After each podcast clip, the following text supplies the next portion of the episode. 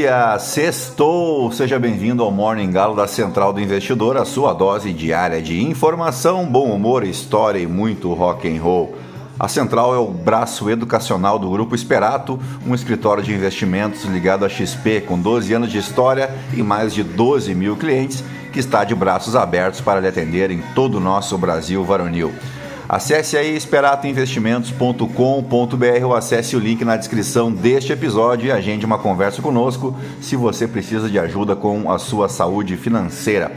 Eu sou o Felipe Teixeira e ao som de Kings of Leon nós vamos destacar o que de mais importante deve movimentar o mercado financeiro nesta sexta-feira, 22 de setembro. Atenção, hein? Faltam 100 dias para acabar o ano e amanhã tem início a primavera.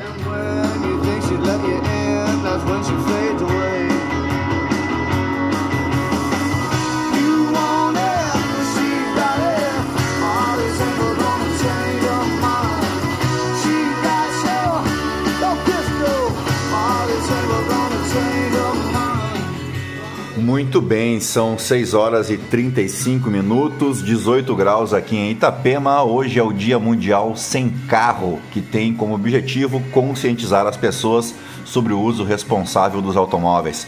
O primeiro país a comemorar essa data foi a França, no ano de 1997. A partir daí, gradativamente, vários outros países passaram a celebrar essa data, principalmente em razão da atuação de grupos ambientalistas e também de ativistas que lutam por uma melhor mobilidade urbana.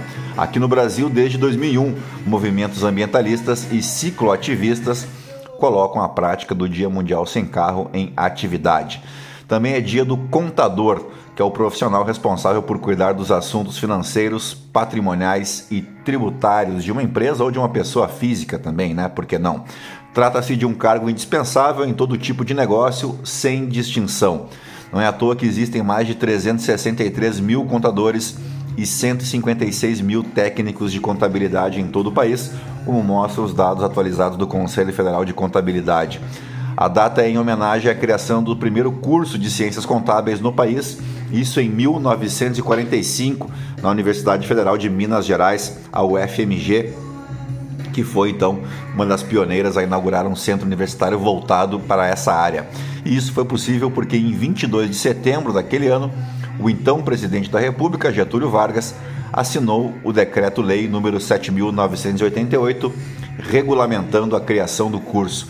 Embora já existissem, já existissem os cursos de contabilidade e de contador, eles eram até então de nível técnico e não tinham a mesma validade que o ensino superior. E não te esquece que amanhã é dia do equinócio de primavera aqui no hemisfério sul. O equinócio é o fenômeno astronômico que marca o início oficial desta estação, a primavera aqui no Brasil e em todo o hemisfério sul. Ou seja, o equinócio de primavera representa o fim do inverno, né? Chega de friaca, ao menos oficialmente, né? E ao menos esse ano. Mas, afinal, o que, que muda na tua vida? Você pode estar se perguntando. É que durante o fenômeno do equinócio de primavera, o Sol incide com maior intensidade justamente na região equatorial da Terra, fazendo com que o dia e a noite tenham exatamente a mesma duração, ou seja, 12 horas cada. Logicamente, os equinócios marcam o início da primavera e também no outono, né? Dependente, é, dependendo, é claro, do hemisfério e do período do ano em que forem observados.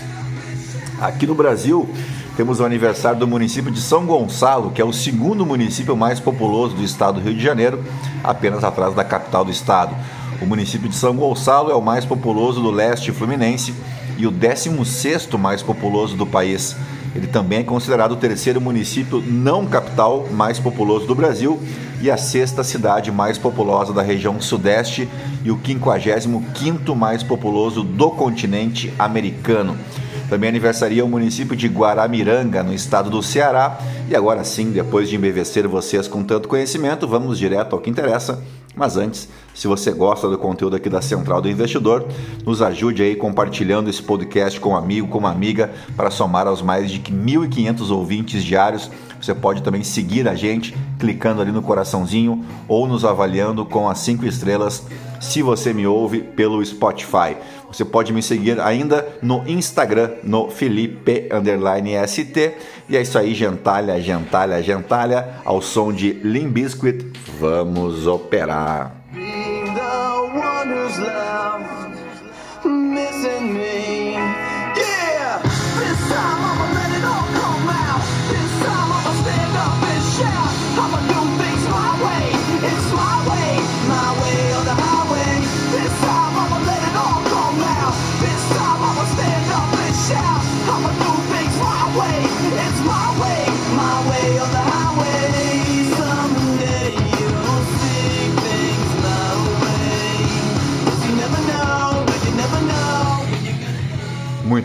vamos lá adiante. As bolsas asiáticas encerraram a sexta-feira de forma mista, enquanto os futuros de ações dos Estados Unidos vão reduzindo os ganhos, uma vez que a perspectiva de que os bancos centrais manterão as taxas de juros elevadas para combater a inflação prejudicou o otimismo recente em relação ao mercado acionário.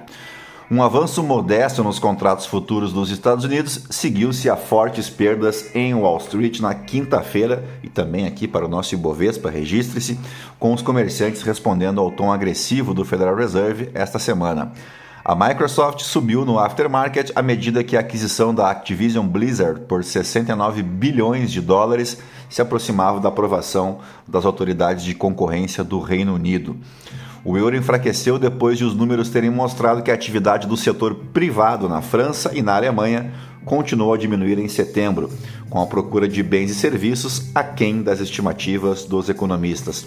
Os bancos centrais sublinharam essa semana que permanecem vigilantes sobre os riscos da inflação e alertaram os investidores contra as expectativas prematuras de cortes nas taxas.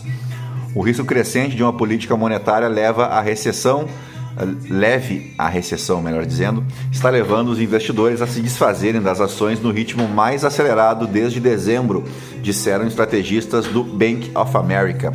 Os fundos de ações tiveram saídas de 16,9 bilhões de dólares na semana até 20 de setembro, de acordo com uma nota do banco, né, do Bank of America, citando dados do EPFR Global. A equipe afirmou que a taxa de juro persistentemente elevada pode levar a uma forte aterrissagem econômica em 2024. Novos sinais de resiliência no mercado de trabalho dos Estados Unidos reforçaram a posição do Federal Reserve de manter as taxas de juros mais elevadas por mais tempo. Os pedidos de subsídio de desemprego nos Estados Unidos caíram para o nível mais baixo desde janeiro. Foram que mostrou aí os dados divulgados nesta quinta-feira.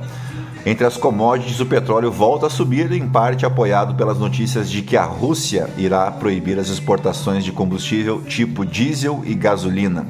Os preços do gás natural na Europa caíram depois que a Chevron e os sindicatos na Austrália concordaram em pôr fim às greves né, nas principais fábricas de exportação.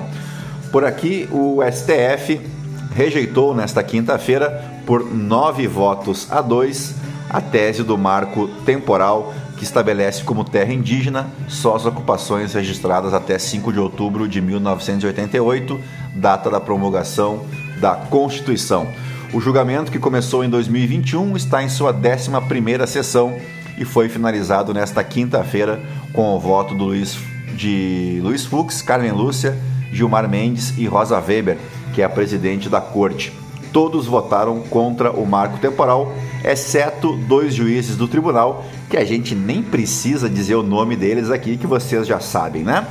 A corte finalizou nesta quinta-feira o julgamento do caso concreto em tramitação, que é o recurso protocolado pela FUNAI, a Fundação Nacional dos Povos Indígenas, contra a decisão do TRF4, o Tribunal Regional Federal da Quarta Região, que concedeu a reintegração de posse solicitada pela FATMA, a Fundação de Amparo Tecnológico ao Meio Ambiente, na área da terra indígena Ibirama, isso aqui em Santa Catarina.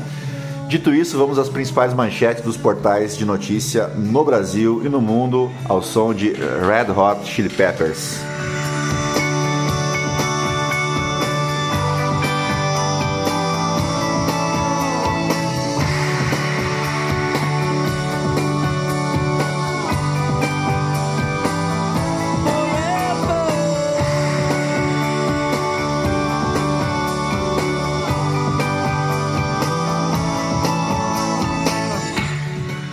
Começamos pelo Estadão. Marco temporal. Bancada ruralista reage à decisão do STF e ameaça obstruir votações no Congresso.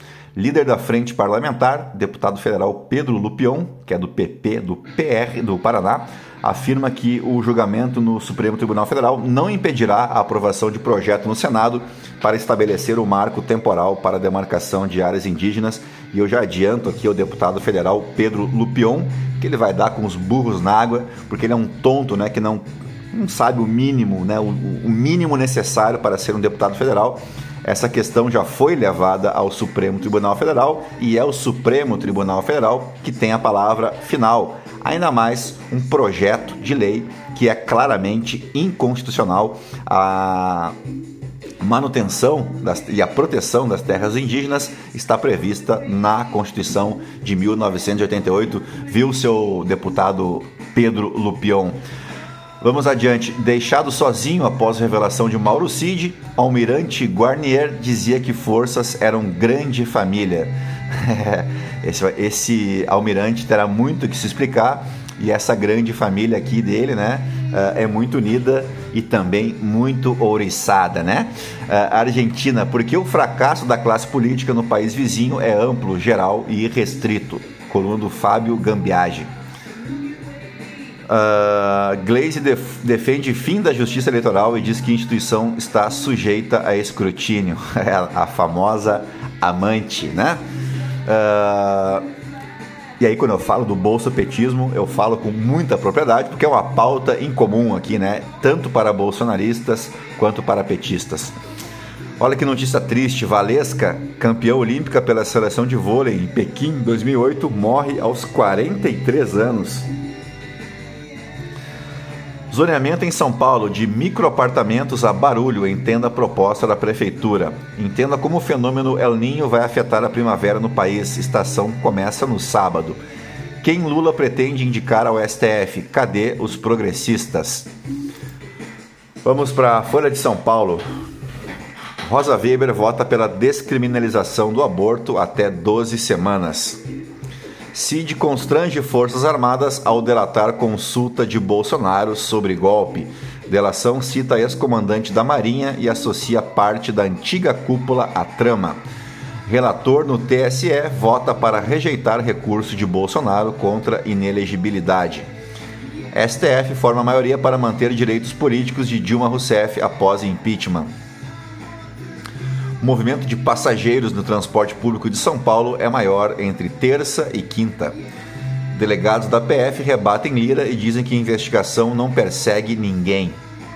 Cidade de São Paulo recebe 50 novos ônibus elétricos e avança para renovar frota, movida a energia limpa. A arrecadação perde fôlego, tem terceira queda seguida e acende alerta no time de Haddad. Vamos para o valor econômico. Honorários triplicam e opõem procuradores e auditores fiscais. Lula cancela evento do novo PAC em Minas e em São Paulo por recomendação médica. Na reunião em que Garnier aderiu ao golpe, Freire Gomes ameaçou Bolsonaro com ordem de prisão, o que é o mínimo que se espera de alguém que representa as Forças Armadas, né? E ficaram todos quietinhos, mesmo os que não concordaram, ficaram quietinhos, quietinhos, não denunciaram e também precisam, precisarão pagar na justiça. Preparem-se. Bancada ruralista promete obstruir votação em resposta a julgamento do STF contra marco temporal. Paraguai quer criar 100 mil postos de trabalho na fronteira com o Brasil. Vamos de O Globo. Cid rebate... recebeu texto sobre poder moderador, que é aquela bobagem que nós já explicamos aqui várias vezes, né? Vamos de novo. Cid recebeu texto sobre poder moderador militar após reunião de Bolsonaro com o chefe das forças. Encontro não consta na agenda oficial. O documento foi achado pela Polícia Federal no celular do tenente-coronel. Pedro Dória, não há nada que sustente a acusação de masturbação coletiva. Vera Magalhães, elogios do PT ao TSE foram conversa mole de período eleitoral, o que surpreende um total de zero pessoas, né? Quem, é, quem embarcou, quem acreditou que o PT é um partido democrático, é claro que deu com os burros na água. Flávia Oliveira, é urgente proteger os mais pobres e vulneráveis do calor extremo. Bernardo Melo Franco, Aras foi um acobertador geral de crimes presidenciais na PGR. Bela Megali, Bolsonaro teme que Michele seja atingida por delação de Mauro Cid. Uma das linhas de investigação da Polícia Federal são despesas da ex-primeira-dama pagas sob orientação de Cid. O Cid que comprava até creme para cabelo para dona Bicheque, né? Que beleza, né? Do celular de Torres, a reunião delatada por Cid, minutas golpistas orbitaram Bolsonaro. Vamos de Poder 360. STF forma maioria para manter direitos políticos de Dilma. Relator vota para rejeitar recurso do Bolsonaro, de Bolsonaro no TSE. Rosa Weber vota a favor do aborto até 12 semanas de gestação. Glaze desconhece a importância do TSE, diz Moraes. Em meio a cansaço, Estados Unidos anuncia um novo pacote de ajuda à Ucrânia. Defesa nega que Bolsonaro tenha compactuado com plano de golpe.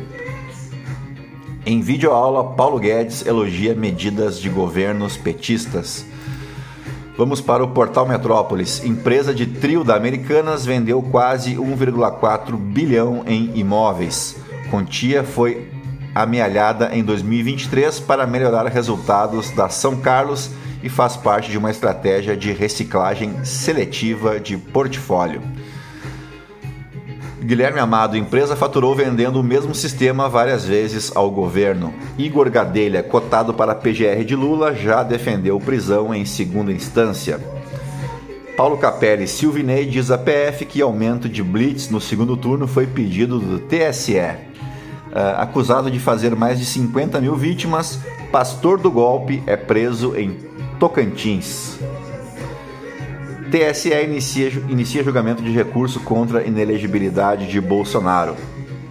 Esposa de Mauro Cid, agora delator, era só elogios a Bolsonaro. MST Salles usa relatório para criminalizar movimentos de esquerda. Em guerra com Flávio Dino pelo STF, Messias se reúne com petistas. Vamos para o The New York Times. Crise imobiliária desencadeia novos alarmes sobre os bancos paralelos da China. Vamos de The Washington Post.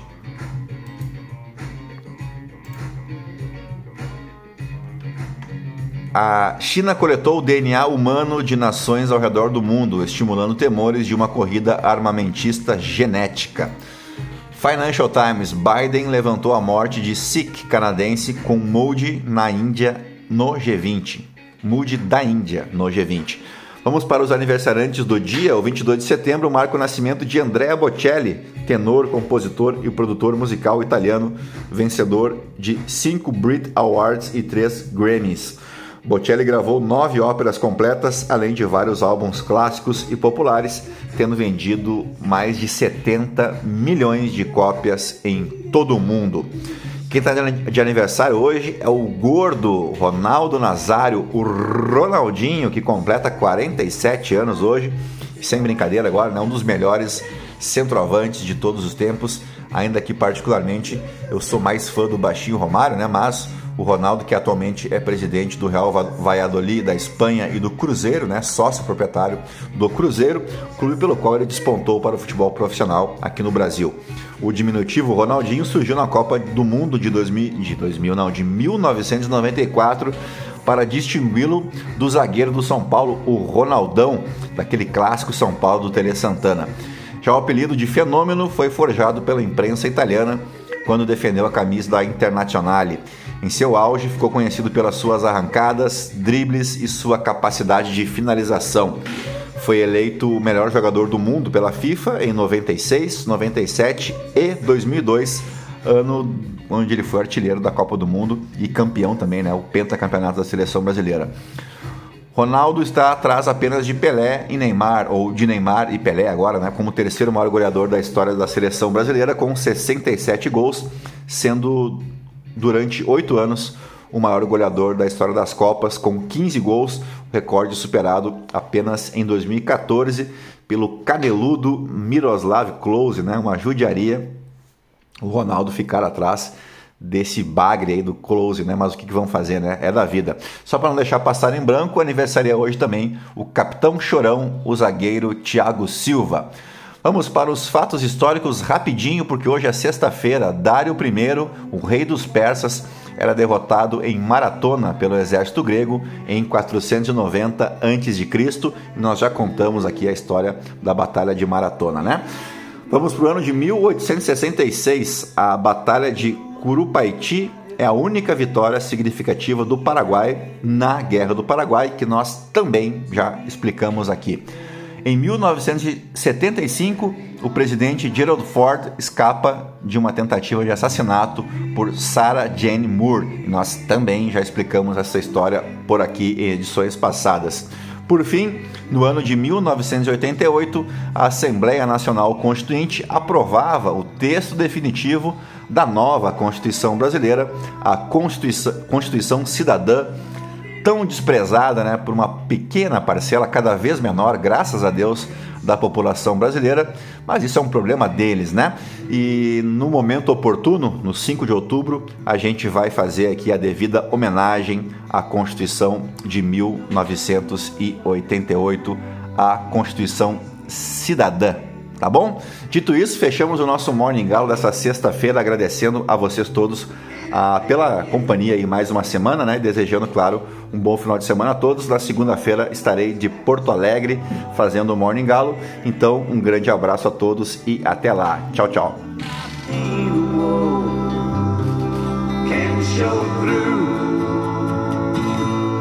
But my dreams,